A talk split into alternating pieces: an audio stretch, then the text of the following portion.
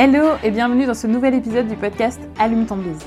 Un podcast pour les entrepreneurs éthiques, authentiques et audacieux ou audacieuses. Tu veux découvrir comment mettre ton business au service de ta vie et non l'inverse? Comment développer des stratégies et un état d'esprit de leader qui te permettra de cartonner tout en te respectant? Alors le podcast Allume ton bise va te plaire.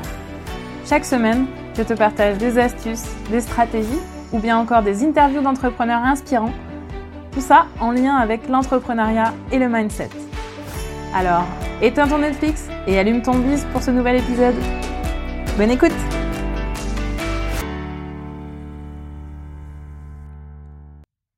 Hello hello J'espère que vous allez bien et que vous êtes en forme pour ce nouvel épisode. On arrive doucement à la fin de l'été. Bientôt ce sera la rentrée. Alors, je vous propose aujourd'hui de, euh, de vous y préparer, un peu comme des warriors avant le combat. Et pour cela, je voulais vous partager plusieurs astuces d'organisation qui peuvent vraiment vous venir en aide pour gagner en productivité. Quand j'ai voulu préparer mon épisode de podcast et que j'ai commencé par faire la liste des techniques d'organisation euh, que, je, connaissais et dont je voulais vous parler, j'en ai trouvé très vite plus de 60. Mais du coup, je me suis dit que ça serait pas du tout, du tout jouable de vous présenter tout ça dans un épisode de podcast. Aussi, bah, j'ai commencé à faire un peu de tri. Et puis du coup, euh, avec ce qui me restait, j'ai un peu, j'ai décidé finalement d'en faire deux épisodes.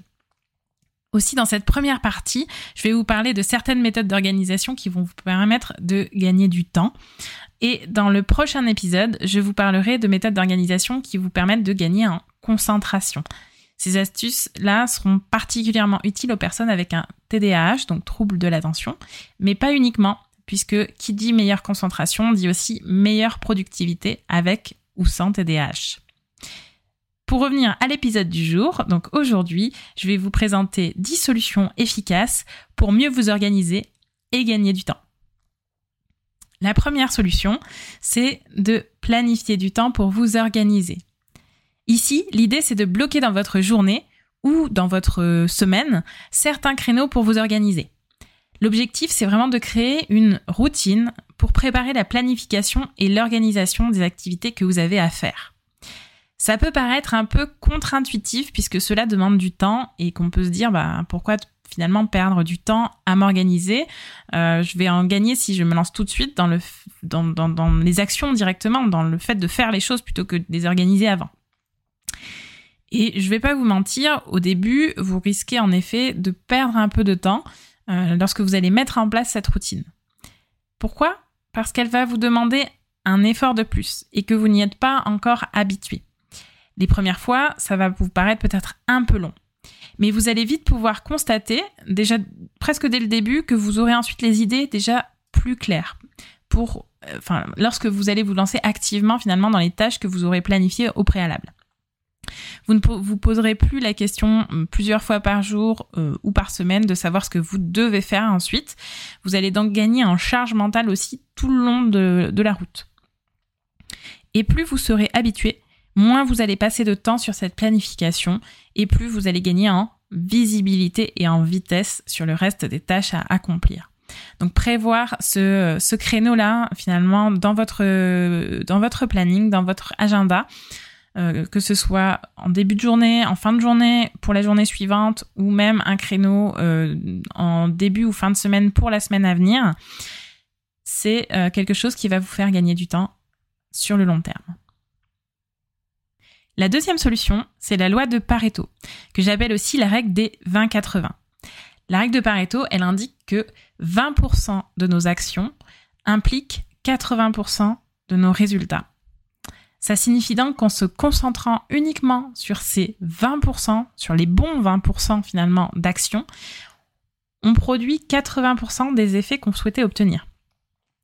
Aussi, il est donc pas forcément nécessaire de faire l'ensemble des tâches qu'on a en tête, de mettre en pratique euh, l'ensemble des idées que l'on a pour résoudre un point ou faire avancer un objectif. Donc vraiment, à tout moment, se poser la, la question de ces 20-80 pour se demander ce qui nous apporte vraiment de la valeur, c'est diminuer le nombre de tâches à peu d'effets et mettre son focus directement sur l'essentiel. Troisième point, découpez vos projets en petites tâches. Découper un projet en petites tâches, ça permet en fait de comprendre beaucoup plus facilement ce qu'il y a à faire pour y arriver. Et donc de pouvoir l'organiser plus facilement dans le temps. Si je prends un exemple, on va prendre la création d'une newsletter. Pour créer une newsletter, finalement, vous allez avoir plusieurs étapes à suivre. Vous allez avoir d'abord peut-être ben, une réflexion stratégique autour de votre newsletter, pour qui, euh, pour qui vous faites cette newsletter, euh, quand est-ce que vous allez la faire, euh, quel type de contenu vous allez y mettre, comment les gens vont pouvoir s'y inscrire, pourquoi ils s'y inscriraient. Bref, toute la réflexion, la réflexion un peu stratégique en amont pour définir finalement l'articulation de votre newsletter. Ensuite, vous allez peut-être avoir euh, à faire un choix, le choix de l'outil que vous allez utiliser pour envoyer cette newsletter, ou le choix de la plateforme que vous allez utiliser bah, pour implémenter votre parcours d'inscription. Bref, le choix de, tous les outils. Ensuite, vous allez peut-être avoir l'étape de rédaction du contenu de ces newsletters. Donc, quel type de contenu euh, je, je, fais, comment je l'écris, comment je le rédige, etc. Et puis finalement, vous allez avoir l'étape de l'implémentation technique, c'est-à-dire une fois que c'est écrit, bah, concrètement, comment je le mets en place, comment je le, crée pour qu'il soit euh, intégré dans l'outil et que ça puisse être envoyé facilement. Donc finalement, vous voyez, en fait, quand vous allez découper votre projet, créer une newsletter avec ces différentes étapes, vous allez pouvoir finalement y voir plus clair sur bah, ce que vous allez devoir faire mais aussi sur le temps ou les ressources nécessaires pour chaque étape du projet. Par exemple, bah, du coup, euh, quand, vous dites créer une newsletter, combien de temps ça prend, c'est peut-être beaucoup moins évident à chiffrer, à estimer que euh, chacune des étapes dont je vous ai parlé, donc la réflexion stratégique, le choix de l'outil, la rédaction du contenu, l'implémentation technique, tout ça c'est peut-être plus facile à planifier aussi dans votre organisation. Et peut-être qu'à certains moments, dans ces, tâches-là, vous allez vous dire, bon, bah, ok, ça, je sais faire, ou ça, euh, il me manque encore des compétences, ou est-ce que je peux déléguer cette tâche-là? Bref, ça va vous permettre vraiment de, pouvoir plus facilement euh, envisager l'organisation que vous voulez euh, mettre en place et le temps que ça va vous prendre.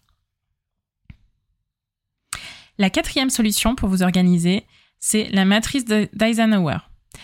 La matrice d'Eisenhower, c'est un outil qui permet de séparer vos, tâches euh, selon deux critères, selon deux axes.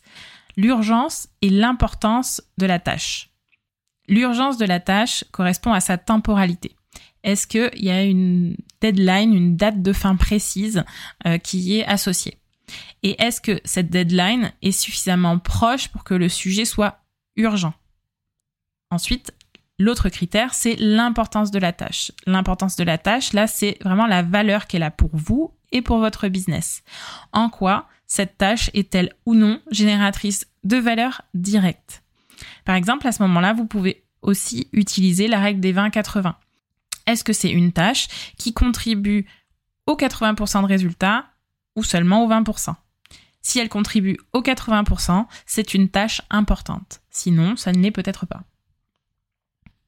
Donc une tâche peut être urgente mais pas importante pour votre business. Par exemple, lorsqu'une deadline y est associée et que vous ne pouvez pas reculer la date. Ou une tâche peut être importante mais pas urgente, comme par exemple construire votre premier site internet par exemple. La matrice d'Eisenhower, elle vous permet de, donc finalement en fait de classer euh, vos différentes tâches euh, selon ces deux critères-là. Donc on va retrouver finalement des tâches qui sont et urgentes et importantes, des tâches qui sont urgentes mais non importantes, des tâches qui sont importantes mais non urgentes, et des tâches non importantes et non urgentes. Une fois que vous avez fait ce classement, vous allez pouvoir agir avec davantage de clarté. Par exemple, les tâches urgentes et importantes vont être bien sûr à traiter en priorité numéro 1. Les tâches importantes mais non urgentes, vont être plutôt à planifier dans le temps. Donc peut-être pas à vous occuper tout de suite, mais par contre à trouver des créneaux pour vous en occuper. Et pour les autres, vous allez pouvoir vous poser des, questions suivantes. Pour les tâches non urgentes et non importantes, est-ce que vous souhaitez vraiment les faire ou est-ce que vous pouvez carrément les abandonner? Et enfin, pour les tâches non importantes mais urgentes, Est-ce vraiment à vous de les faire ou est-ce que vous pouvez peut-être les déléguer? Aussi, du coup, cette matrice d'Eisenhower, ça vous permet de vous concentrer sur l'essentiel et de vraiment savoir comment traiter une tâche qui vous est due selon la case finalement dans laquelle cette tâche euh, va, tomber entre l'urgence et l'importance. La cinquième solution, c'est de mesurer votre productivité et d'auditer votre journée en traquant votre temps. Sur une journée donnée, ou même sur une semaine donnée, prenez le temps de noter tout ce que vous avez fait et surtout combien de temps vous avez passé pour chacune de ces tâches. Vous pouvez soit le noter à la main, mais euh, pour faciliter la tâche, il existe aussi différents outils qui peuvent vous permettre de le faire, comme par exemple Toggle ou Clockify. Je mettrai les liens dans la description. Ça va vous permettre de voir déjà un peu quelles sont les activités ben, que vous faites dans votre journée. Quelles sont les activités parmi elles qui vous prennent le plus de temps? Quelles sont celles qui vous en prennent moins? Celles que vous pourriez peut-être optimiser et celles qui sont déjà très bien. Pour celles que vous faites plusieurs fois, cela va vous permettre aussi de calculer, de, voir en fait le temps cumulé de cette même tâche. C'est-à-dire, en fait, si vous faites, par exemple, trois fois la même tâche 10 minutes dans votre journée, c'est une tâche qui vous prend au global 30 minutes sur votre journée, alors que dans votre tête, c'était peut-être quelque chose de très rapide, puisque vous pensiez n'y accorder que 10 minutes. Vous allez aussi pouvoir mesurer le temps passé sur des activités qui rapportent directement de l'argent, à contrario de des activités qui n'en rapportent pas directement ce qui va vous permettre soit de modifier certaines de vos actions finalement pour optimiser euh, les, optimiser ce rapport finalement entre temps euh, qui ne rapporte pas d'argent et temps qui rapporte de l'argent ou alors pour fixer peut-être aussi différemment vos tarifs une fois que vous aurez pu voir cela. Vous allez aussi pouvoir voir si vous faites plusieurs fois les mêmes actions dans une journée à différents moments et ainsi peut-être mettre en place une stratégie différente pour les traiter. On va voir ça dans les points 6 et 7. Mais avant d'aller plus loin, juste une petite pause à mi-chemin pour vous rappeler que euh, si vous aimez le contenu que je vous partage dans ce podcast, vous pouvez m'aider et encourager ce podcast en échange. Comment? En mettant 5 étoiles sur Apple Podcast ou Spotify ou en le partageant à d'autres personnes. On passe tout de suite au point 6. Le point 6, c'est de lister vos actions répétitives et de les automatiser. Alors, si vous avez appliqué le point 5 et donc si vous avez audité votre journée, vous avez peut-être constaté que vous faisiez certaines choses de façon répétitive et que cela vous consommait à la fois du temps et de l'énergie que vous pourriez très, bien mettre ailleurs. Je vous propose finalement de lister toutes ces actions répétitives et de faire un tri. Parmi celles-ci, lesquelles pourriez-vous automatiser? Et pour les automatiser, ben, selon les cas, vous allez peut-être avoir certains outils qui vont vous permettre de gagner à droite à gauche plusieurs minutes qui sont finalement précieuses parce que ces quelques minutes cumulées sur votre journée, sur votre semaine, sur votre mois ou sur votre année, ben finalement c'est tout un paquet de temps que vous pourriez utiliser autrement pour faire d'autres choses. Septième solution, septième astuce, apprendre à batcher. Donc pour les autres actions que vous ne souhaitez pas ou ne pouvez pas automatiser, pensez au batching. Le batching, c'est quoi? C'est le fait de cumuler au même moment différentes tâches qui sont similaires. En gros, au lieu de faire la même tâche chaque jour ou trois fois par jour, prenez un créneau de temps plus long pour faire plusieurs fois cette même tâche à la suite. À quoi ça sert? Ben, ça sert finalement à ne pas perdre de temps dans les transitions. Imaginez, lorsque vous faites cette tâche, finalement, vous mettez votre cerveau en condition de le faire. Vous ouvrez peut-être des outils ou des logiciels spécifiques. Et lorsque vous passez à autre chose, votre cerveau nécessite à nouveau un temps de décrochage cette fois-ci et vous devez aussi fermer ou ranger les outils que vous avez utilisés pour le faire. Avec le batching, l'idée c'est vraiment de regagner ces temps de transition. Donc vous allez utiliser votre cerveau et vos outils de façon étendue plutôt que de l'entrecouper d'autres moments. Donc toutes ces phases finalement de euh, euh, pour vous mettre en action de le faire et pour sortir de l'action que vous êtes en train de faire, ça va être des éléments qui vont être supprimés. Pour prendre un exemple précis, si vous postez du contenu sur les réseaux sociaux par exemple, ben peut-être que vous pouvez préparer à l'avance vos contenus.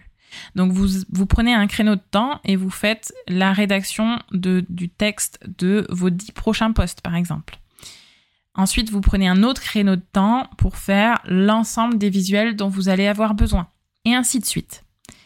Le batching, c'est finalement un peu comme le Fordisme, c'est-à-dire que euh, vous allez faire un, travail à la chaîne pour gagner du temps.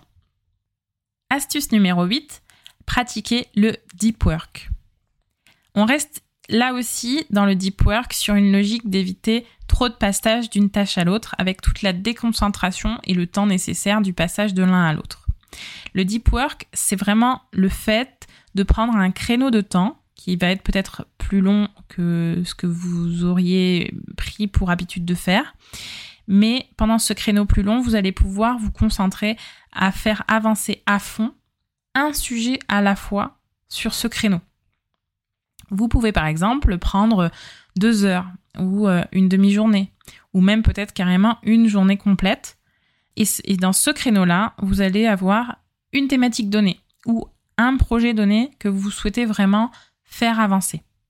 Et pendant ce temps-là, vous mettez vraiment tout le reste en pause et vous consacrez 100% de votre temps, de votre énergie à faire avancer toutes les tâches nécessaires sur cette thématique ou ce projet-là. Neuvième solution, ne cherchez pas la perfection et pratiquez plutôt l'itération. Chercher à être parfait, c'est vraiment retomber dans le fait de vouloir tout faire de façon absolument complète et parfaite du premier coup. Et de toute façon, il y a très rarement la perfection du premier coup, pour ne pas dire jamais. Cherchez plutôt au contraire à vous tromper le plus vite possible, c'est-à-dire à agir vite pour pouvoir tout aussi vite constater les résultats apprendre de ces imperfections au contact réel du marché et de vos clients pour pouvoir les corriger le plus vite possible. C'est ce qui s'appelle l'itération. Pour ceux qui sont déjà familiers des projets informatiques, vous, connaissez déjà euh, ce principe d'agilité. Pour les autres, je vous raconte rapidement cet apprentissage qui s'est fait au fil des ans. Avant, dans les projets informatiques, on utilisait ce qu'on appelait les cycles en V. C'est-à-dire que c'était un enchaînement des différentes phases d'un projet les unes à la suite des autres. D'abord, la conception de l'ensemble du projet, ensuite le développement de l'ensemble des fonctionnalités de ce projet, ensuite le testing de toutes les fonctionnalités de tout ce projet-là, et finalement la mise en ligne donc de l'ensemble de ce gros bloc total de projet.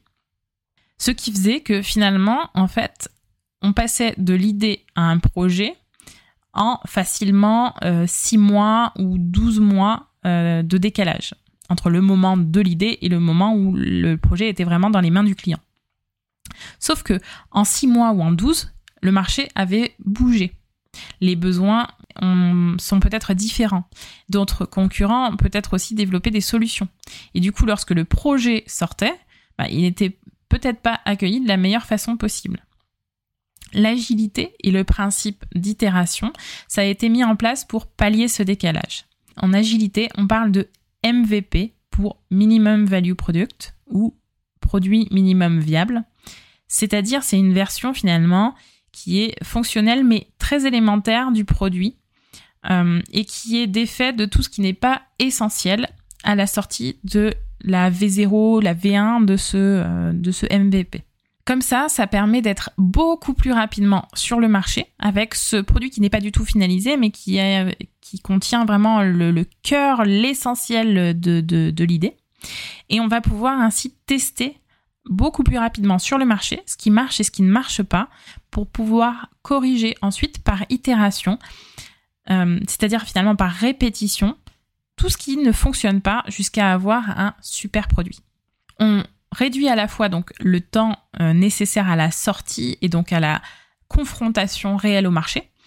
Et aussi, on améliore la courbe d'amélioration du produit qui est alors beaucoup plus importante que dans, un, que dans l'ancienne méthode finalement, dans l'ancienne méthode du cycle en V.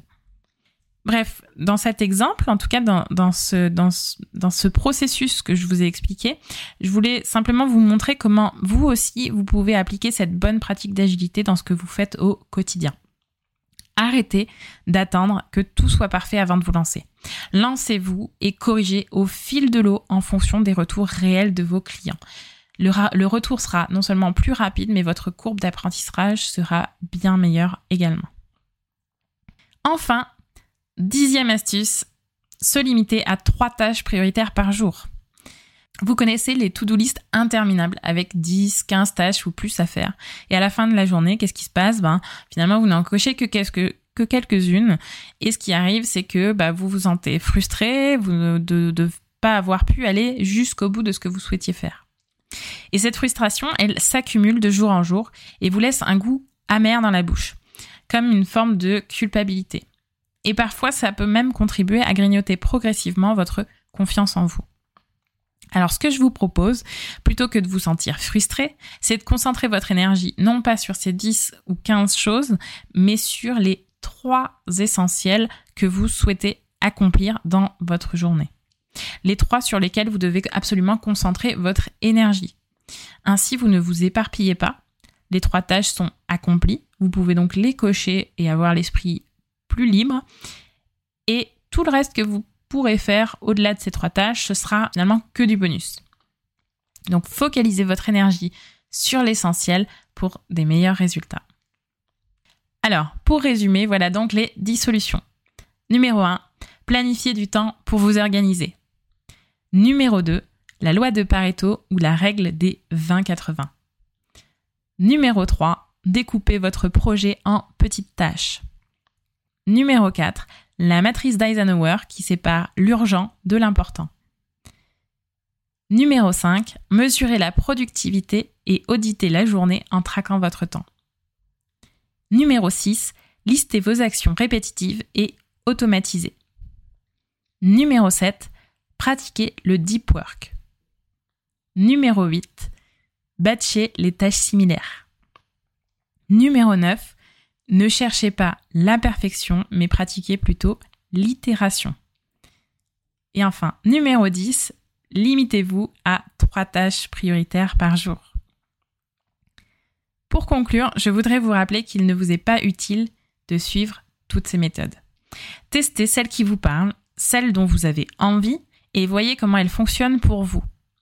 Pour avoir accompagné différentes personnes à optimiser leur organisation, je vous assure qu'il n'y a pas de solution universelle. Une méthode qui fonctionne pour quelqu'un n'est pas forcément la méthode miracle qui va fonctionner pour tous.